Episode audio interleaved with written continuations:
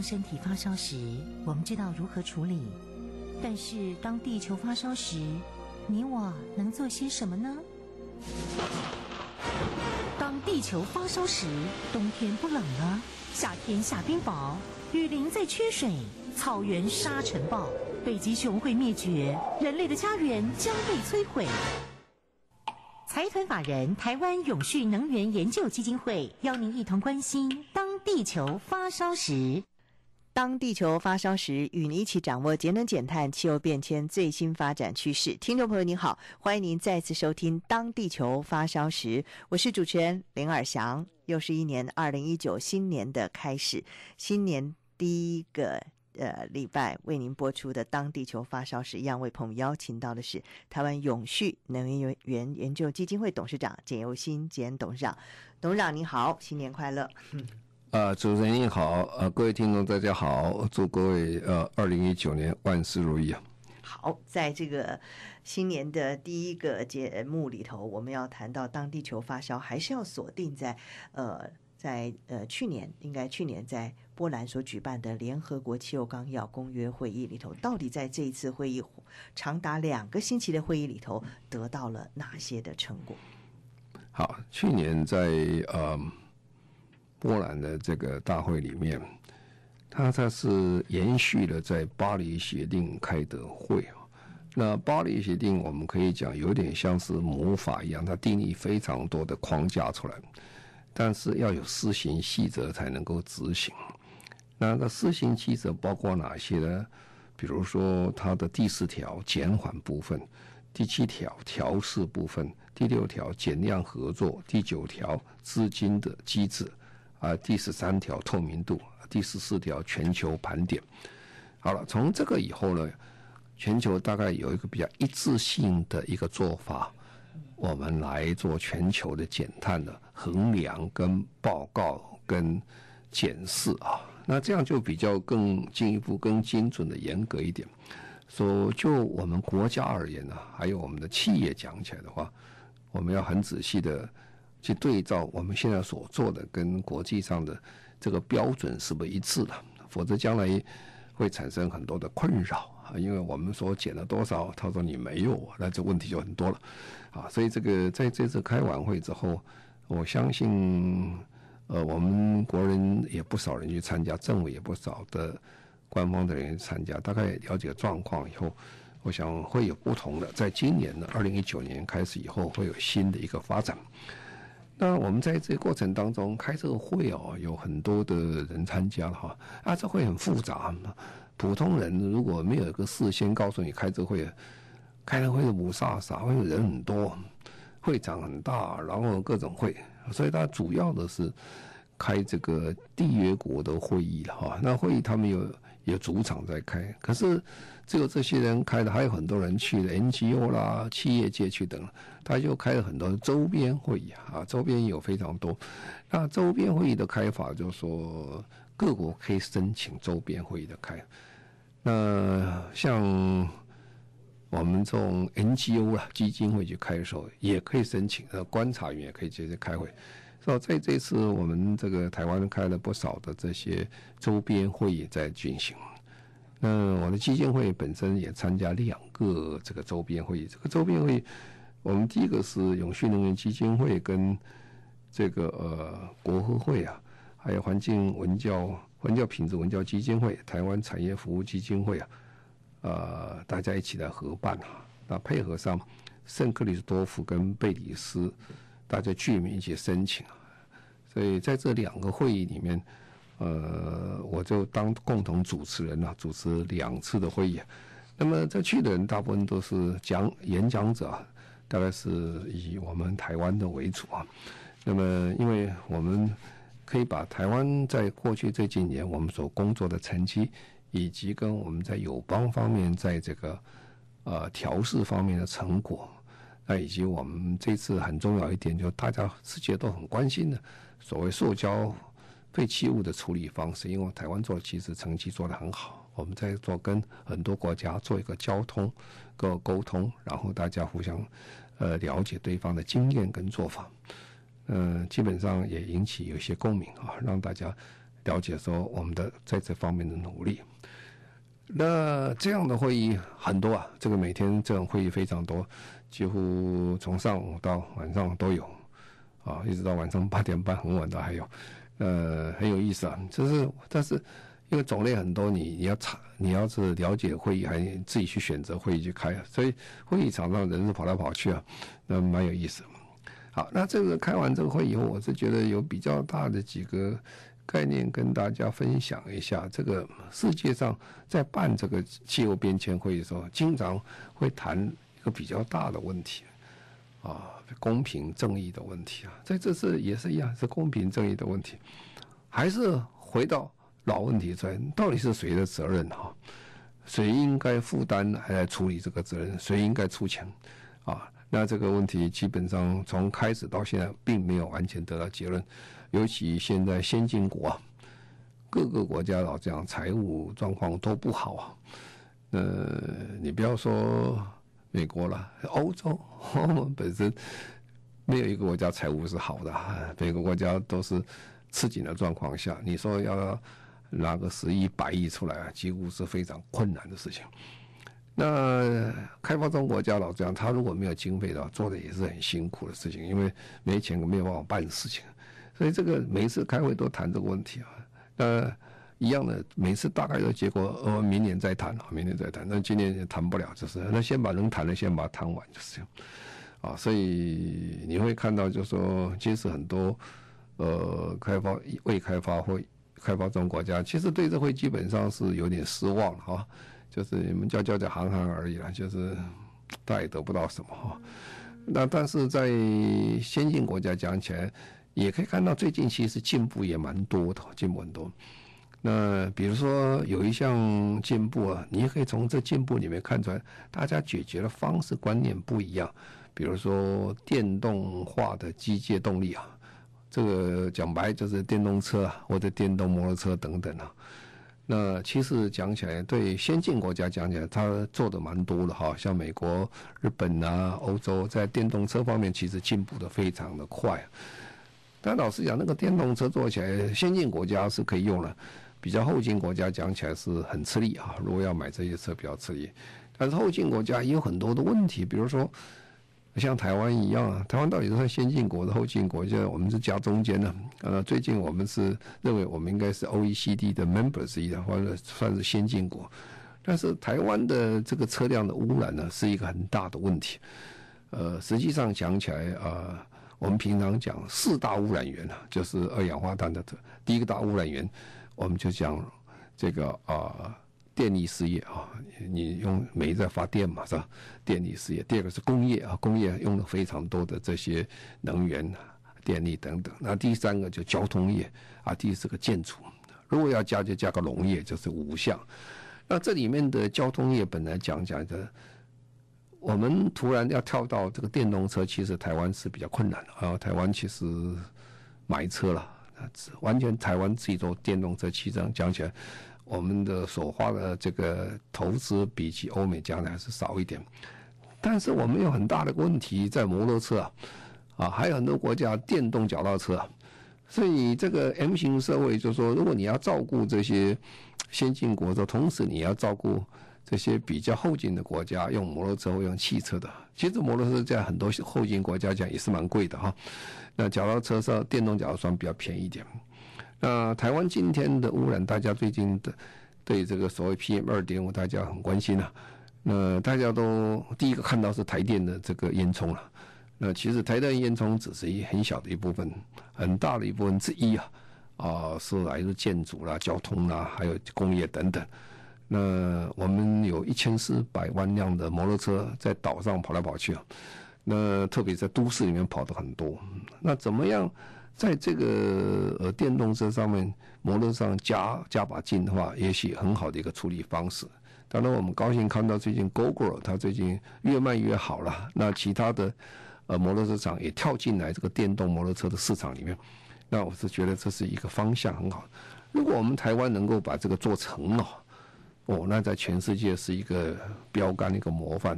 它不但是说模范，它其实是一个很好的商机了。啊，台湾的电动摩托车系统能够推广到呃东南亚国家，像越南啊，很多国家等啊，那是很大一个商机，就是。那这是一个啊，就是 M 型的时候，有钱跟比较没有钱的国家，大家怎么分、怎么做的努力方向。那另外一个就是说再生能源啊，再生能源在这个呃，如果是先进国家，像德国啊什么东西，他们的并网就是电网做进入发电以后进入电网里面去比较方便。但实际上，实际上很多国家，特别在非洲，它根本就没有电网啊，它根本就没有电网的话。你但是这个地区性需要这个电力的时候怎么办？你就用这个太阳能发电。比如说你在偏乡僻野的地方做太阳能电厂，做完以后，你就当地使用了啊，就是局部性那个地方使用就可以，你不必把它传送到别的地方去啊。这也就是整个中国大陆在发展它再生能源的时候，它碰到一个瓶颈，因为中国最好的这个风场跟这个。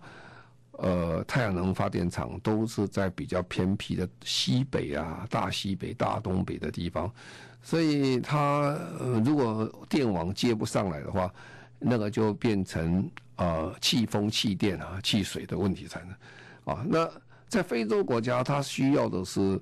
很多的局部性的一个电力，所以我们常看到很有趣一个照片，一个稻草屋的上面，上面摆一个这个太阳能电板，很方便啊，因为它这个电做什么用？晚上可以发电，有电的电灯以外，还另外当然很重要，可以它啊手机可以充电啊，手机变成现代人生活的必需品。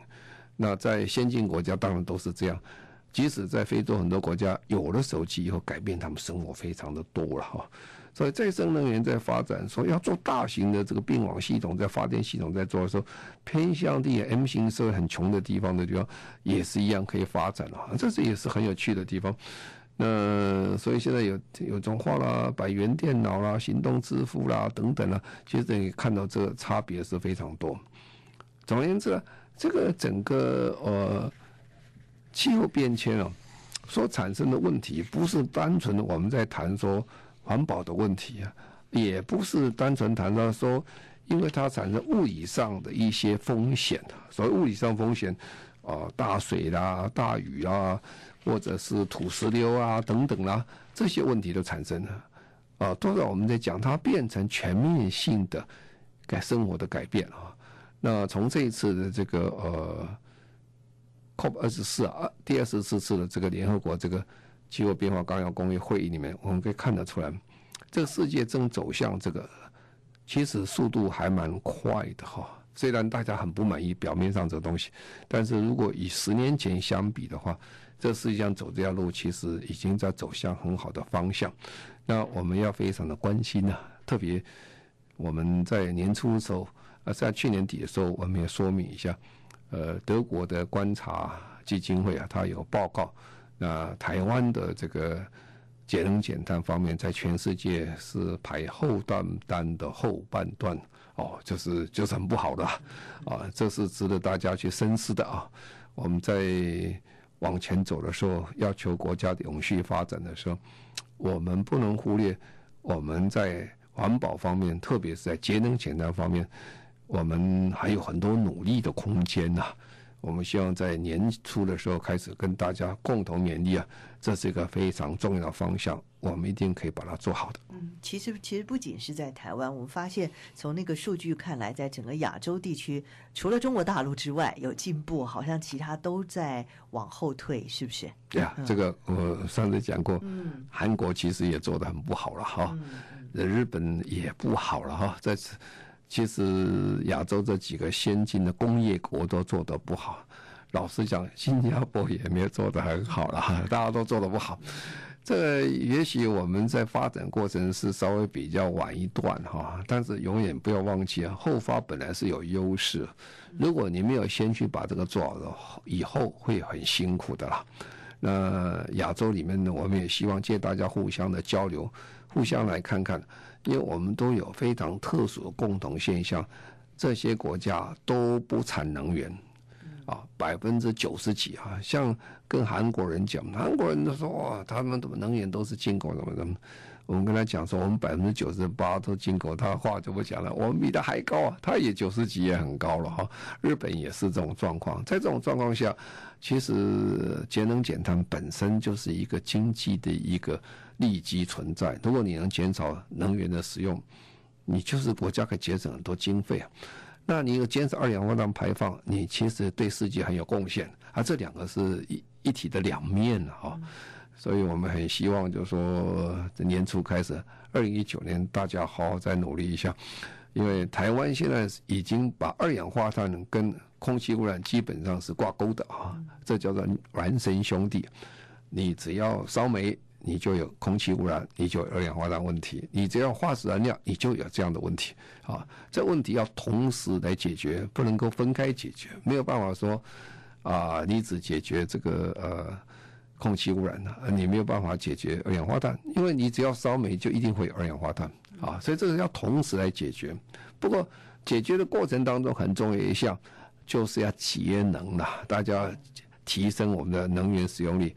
你不用能源就是最好的一个节能减碳的方法，而不用的方法，那你就是改变你的生活习惯，改变你的工业的制程，改变我们的工业的方式等等啊。那这些是我们大家所关心的。嗯，是我们都是呼吸同样的空气啊，住在同一个地球，真的是你我都有责任。新年的一开始呢，真的是让我们立下第一个志愿，加入节能减碳的行列啊。好，我们现在就稍微休息一下，稍后回来继续进行今天的当地球发烧时。什么是 CSR 报告呢？它是企业永续报告或企业社会责任报告，国内外绩优企业皆在 CSR 报告里。公布本身的治理、财务、环境及社会等绩效，更是透明诚信的表现。所以，投资人及大众不仅能透过 CSR 报告来了解企业的优劣，也是学生的求职指南。要了解更多资讯，赶紧上网搜寻 TCSA 台湾企业永续奖吧。中广新闻网 News Radio。您现在所收听的节目《当地球发烧时》，中广新闻网为您播出。我是主持人林尔祥。节目中朋友邀请到的是台湾永续能源就基金会董事长简又新简董事长。董事长在上个月的时候特别前往澳门参加了一项国际性的会议，这个会议呢叫做国际创新高峰会议啊。董事长，这个创新高峰会议跟永续。能源有些什么样的关联性呢？您参与这次会议当然是去担任贵宾、担任颁奖的贵宾啊，但在里头是不是也讨论到有关气候变迁的相关议题？好，呃，气候变迁哈的问题其实影响很多了，因为气候变迁，我们现在有讲所谓的企业的呃联合国的永续发展目标，它有十七项。可是这个十七项，任何的一项的发生都跟气候变迁息息相关。比如说，你要消灭贫穷，你要消灭这个饥饿，那气候一变迁，你根本地方就没水啦，干旱呐，啊，就等于叙利亚一样。叙利亚因为干旱，以后产生大幅度的移民啊，造成国家内部动乱。啊，最后很多移民还从叙利亚跑到欧洲去，因为他没有办法生存了。那最主要是为什么？是因为气候变迁所引起的。那那解决这些问题的时候，你就没有办法用旧的方法来做了，你必须要创新才可以。如果你不创新的发展，你就没有办法处理。比如说，你说没有水了，那真正没有水的时候。你看以色列啊，他那个地方那么干旱的地方，他还有农业，他还可以外销，还可以外销到欧洲去，说他们的以色列的农业没水都可以做啊。他不是百分之百没有水了，但是怎么样把农业做起来，用最少的水可以做最多东西，这就需要创新了啊。所以创新变成你要解决所有的气候变迁问题非常重要的因素之一。而创新不但是解决气候变迁了，气候创新其实变成工业革命一个先进很大的力量。现在德国人在讲所谓工业四点零啊，它基本的因素还是创新了，因为它做法跟过去是不一样了。啊，啊所以我们必须要有创新的实力，才能谈到说要永续啊。所以我们在永续的时候，或者在气候变迁的时候，第一件事情所关心还是创新啊。那国际上对这个问题也很很关心，我们台湾对这个问题也非常关心啊。你把报纸打开的话，几乎每天看到“创新”这两个字，没有一天不上报的啊。只是看大大小小的一个事情发生了多少，跟公司的一个成果的差别而已。但是创新是永远是存在。那东南亚国家这几个国家最近几年你们其实进步的很快啊。我们看我们台湾的这个呃企企业永续进步的很快，台湾的企业的创新进步很快。但是我这次被邀受邀到这参加这个呃国际创新高峰会啊啊，他还有一个颁奖的仪式啊，就是对这些得奖人他给他一个很好的一个呃一个一个奖杯给他哈。那从这里面看得出来，一个趋势大概是这样：整个国际上现在对这问题很重视，那么东南亚也是非常重视，而且东南亚进步的也非常快啊。那但是呢，从这里面得奖的人里面速度，我看起来，其实台湾在这里还有相当强的利基啊。我们所谓讲的南向政策，南向政策，其实我们台湾有非常多的利基，在东南亚我们有很多的优势啊。呃，如果要讲优势的话，我只要从那个奖品的这个奖项的这个内容就讲起来，你大概就可以看到说，嗯，台湾是不错的哈。那么这个呃，这是亚洲企企业协会他办的一个奖，叫做呃国际呃创新呃高峰会议，然后中间有颁奖，它就分三个奖项。第一个奖项是产品类啊，它是看硬体部分产品类。那第二个是讲服务类，跟问题的解决 （solution provider），我们这是解决问题，就服务类。那第三个是讲这个它机构类，公司它的这个文化类啊，公司它的经营类啊，这三大类。那如果第一大类公司类的话，呃，它有分十七个奖啊，十七个奖，十七个奖。哎，台湾公司的五个奖，那这比例很高了哈。这五个奖包括我们台湾的公司有碧波亭公司啊、上银科技啊、日出茶太啊、台湾浩鼎啊、啊台湾智能机器人科技啊这五公司。那如果是说服务类啊，服务类的话，我们有华广生技公司啊、中国信托公司哈。啊日出茶太、三足这个资讯啊，十五家里面我们有四家哈。那机构类我们是没有了哈。总共我们在所有的奖一共给了三十五个奖里面，我们台湾得十个奖啊，很厉害喽，差不多三分之一是我们得到这个奖。那第二名是谁？第二名是泰国，泰国得八个奖啊，那其他都比较少了，说三个奖、两个奖啊。呃，等等啊，比如说香港、菲律宾啊、斯里兰卡啦、澳门啊、中国啦、杜拜啦，都有大概的一两家、一两个奖而已。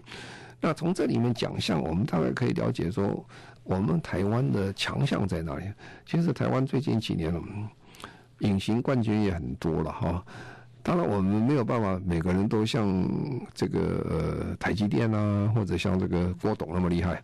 但是小型的方面，我们不断的冒出来，啊，这个冒出来就变成台湾真正的实力所在。那我们在这个里面还看到很多的演讲者了，也有台湾区的演讲者。那么他们讲得很好。那台湾的这个在创新方面呢，其实在观念上是做得很不错。啊，台湾就是说，怎么样在在海外的市场继续开拓？因为我们台湾市场很小啊，我们两千三百万人其实养不了那么公司的。但是这个国际化的时候呢，我们在国际化这个创新事业上讲起来，呃，从这一次我参加的感觉，我是觉得台湾其实很有实力的。台湾比我们想象要强很多了啊，呃，而且台湾的这些公司们基本上。很努力了，我们的公司跟过去不一样啊。早期我们的公司，我记得我年轻的时候，我们看到我们的公司，很多人呢、啊、就拿个零零七的皮箱啊，现在已经不流行了，拿那个零零皮箱就全世界到处跑，英文一句话也不会讲啊，跑跑一圈回来，你再碰到他的时候，你话怎么样？哎，他就说那个皮箱里面装很多订单就回来了啊，那个是早期的状况。那今天不需要那么辛苦了，现在透过网络啊，透过什么就可以了。但是我们的这个公司的企图心以及它成就，可以是讲，从这次我参加这个会议里面，我的感受是觉得我们还是大有可为了哈。那二零一九年是一个新的开始，我们很希望我们公司的发展更好、更理想。好，我们现在的稍微休息一下，稍后回来继续进行今天的当地球发烧时。什么是 CSR 报告呢？它是企业永续报告或企业社会责任报告。国内外绩优企业皆在 CSR 报告里公布本身的治理、财务、环境及社会等绩效，更是透明诚信的表现。所以，投资人及大众不仅能透过 CSR 报告来了解企业的优劣，也是学生的求职指南。要了解更多资讯，赶紧上网搜寻。TCSA 台湾企业永续奖吧。中广新闻网 News Radio。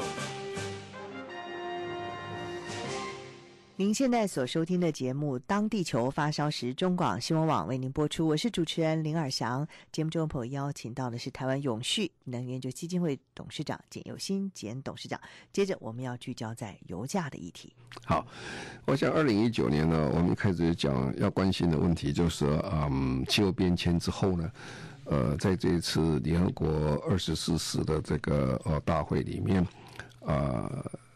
他有特别对这个巴黎协定的施行细则有做进一部分的定义啊，那么这个对未来我们的工作上会有很多的影响啊，那我们要大家准备。那另外一个就是我们要看蛮有趣的一个影响，就是石油了哈。其实整个气候变迁这个呃公约这个协定通过之后，最大的影响就是化石燃料。为什么？因为他要把化石燃料从地球上把它去掉，啊，在二一零零年的时候，就是二十一世纪结束的时候，全世界就没有化石燃料，都还有化石原料啊。换句话说，石油你还可以做其他东西，原料可以做了，但是你不可以做燃料。那么因此呢，这个石油永远是一个非常敏感的问题。那么石油影响真的是非常大了哈。那最近因为国际上发生几件事情之后呢，嗯，整个石油不但是影响石油价格，影响到国际政治，更影响到中东的一个局势。因为这个呃，最近有一个记者啊，这个记者是呃沙利阿拉伯籍的一个记者啊，那么这个记者是在华盛顿邮报工作哈。叫做卡舒吉哈，那这位先生，因为他要到，他要回，他要到这个美国去，他签证哈，那么他就到土耳其的这个呃沙乌地阿拉伯大使馆去去办签证，拿小一进去就不见了，就因为没有掉了，那被杀了，被杀的原因。呃，大家都讲是谁杀他了？是这个，后来再讲，当然杀不杀一定是那个凶手杀的了。那谁下令杀这个东西？这个所有的箭头都指向沙沙乌里阿拉伯现在最有权势的王储啊，他杀的，他下令下令决定，所以这个就引起轩然大波了。那么土耳其啊，也借这个机会，就因为土耳其跟沙乌里阿拉伯不是那么的理想，他借着去把山峰山摩搞大。搞大以后就变成嗯，美国跟沙乌地亚的关系就很复杂了哈，因为你杀了一个美国报纸的记者《华盛顿邮报》，那么这是一个比较自由派的报纸啊，那么自由派报纸在这个美国国会有很多的力量，大家一起来群起攻击这个沙乌地阿拉伯。那沙乌地阿拉伯过去是美国很好的盟邦了，所以呃，开始的时候这个川普还。装得很生气的，后来他也没有那么气啊，因为他觉得这还是个盟邦哈，所以这问题就变得很复杂。那为什么这个石油价钱有关系呢？因为阿拉伯沙乌地阿拉伯是全世界最大的一个呃生产油国之一的，它动辄关张会影响到油价。那现在那个呃川普啊，他不希望油价上升太快。因为油价上升会影响到美国的经济哈，那影响到美国的经济会影响到他的选票，啊，他就希望油价不要涨快一点啊，就不要那么涨涨那么多了哈，所以他就希望就说呃，油价不要涨那么快，但是这个事情发生以后，这个呃，美国跟阿拉伯的关系、沙特的关系就不是那么的理想。那另一方面，其实很重要一件事情啊，就是在最近几年呢。全世界石油的生产啊，发生非常大的一个转变。过去美国是一个所谓的呃石油的净输入国了，所以历任美国总统一上台都讲一件事情，他说说我们要能源独立啊，我们能源独立是说我们要进口那么多石油了，那么这样美国人才能够在经济上、国际上话语权比较大一点。那么这个本来是讲讲讲，每个总统就讲啊，其实结果都不是那么好。但是呢，在奥巴马总统的时候，哇，这个天助美国，这个美国这个页岩油技术大幅度的一个进步，开发起来非常的顺利。所以页岩油的兴起啊，让美国的进口，它在二零零五年的时候，它每天的进口是一千三百万桶。那现在不断往下往下移啊，现在已经今年大概降到两百四十万桶，如果疫情没有错的话，明年可以降到三十三万桶左右，几乎是等于没有什么关系，无无无关紧要。所以因为美国自己产生的页岩油非常多，那页岩油产生多的原因就是，因为这个技术进步很多，那技术进步很多，他只要这个价钱大概三十块、四十块以上，他就可以赚钱。啊，所以呢，他做得非常的好，那么也就因此，美国人就比较不依赖沙乌地阿拉伯了。过去美国人不敢得罪沙乌地阿拉伯，因为他不卖你油，你就问题很多了。他把油搞一搞，价钱炒高了，你也很大困难。所以呃，沙乌地阿拉伯他就很影响力很大。那现在因为啊，美国本身油产多了，他也不太在乎了。那加上这一次这个命案发生以后。很多自由派的人一起起来啊拱这个美国政府啊，说你不能对沙乌地阿拉伯呃政府这么软弱啊，你应该呃给他一点制裁啊，也给给他教训啊。那这个时候本来哦，这个前一阵子石油石油开始要跌价的时候，这个所谓石油生产国协会了，这个协 OPEC 呃，特别是沙乌地阿拉伯为首了。还有俄罗俄罗斯等等啊，这些这些国家其实也不希望油价跌太多，跌太多它也也不太有利啊。那么，所以这个美国人要去跟他谈的时候，要去跟沙乌地阿拉伯谈的时候，呃，过去都是很看沙乌地阿拉伯的眼色。那现在第一个，我石油涨得很多了；第二，这个命案发生以后，美国的整个国家的舆论跟政府的很多的国会的力量对沙乌地阿拉伯都非常不满。啊，所以造成一个结果，现在，呃，这个命案发生，影响了全世界的油价，所以最近油价一直往下跌了，哈，已经跌到六十块以下，每桶六十块以下。那这个对台湾影响是有利的啦。你可以看到，如果你看最近的股票价钱呢，航空公司股票价钱、航运公司股票价钱都上升，为什么？哦，因为它可以减少非常多的支出了，啊，所以想不到说。一个这么大一个一个一个命案，然后影响都这么大，而且这个这其实是一个导火线而已啦。这个导火线是因为过去两三年里面，其实美国已经把石油的产量大幅增加，有大幅减少的进口，哦，然后它有很多的再生能源起来，整个影响全世界的局势。而且老实讲，这油价不升啊，对美国跟俄罗斯的这个冷战是有帮忙的啊。俄罗斯是。以这个呃化石燃料为它最主要的外汇来源啊，你如果把价钱降低的话，对它是非常的辛苦了。所以，普京在前几年开始做的时候，在俄罗斯做很好，原因他说油价升得很高，所以他的政府的财政非常好。那最近比较辛苦了一点，因为油价不高了哈，所以也也有人就讲说，其实所有的价钱呢。跟世界上的民主政治是息息相关的。当油价上升的时候，这些集权国家就会比较兴旺。当这油价下降的时候，这些呃比较集权像呃威权的国家了，像这个呃俄罗斯或沙乌地阿拉伯，它就比较辛苦一点了。这个是刚好是跷跷板一样。所以我们这里跟各位讲，这年头一看哦，今年看起来的话，油价应该是不会高到哪儿去了，因为美国的油实在是现在产量是升不少。嗯，好，非常谢谢台湾永续能源研究基金会董事长简尤新简董事长，谢谢您。好，谢谢各位，再见。谢谢所有听众朋友您的收听，我们下个星期同时间再会，拜拜。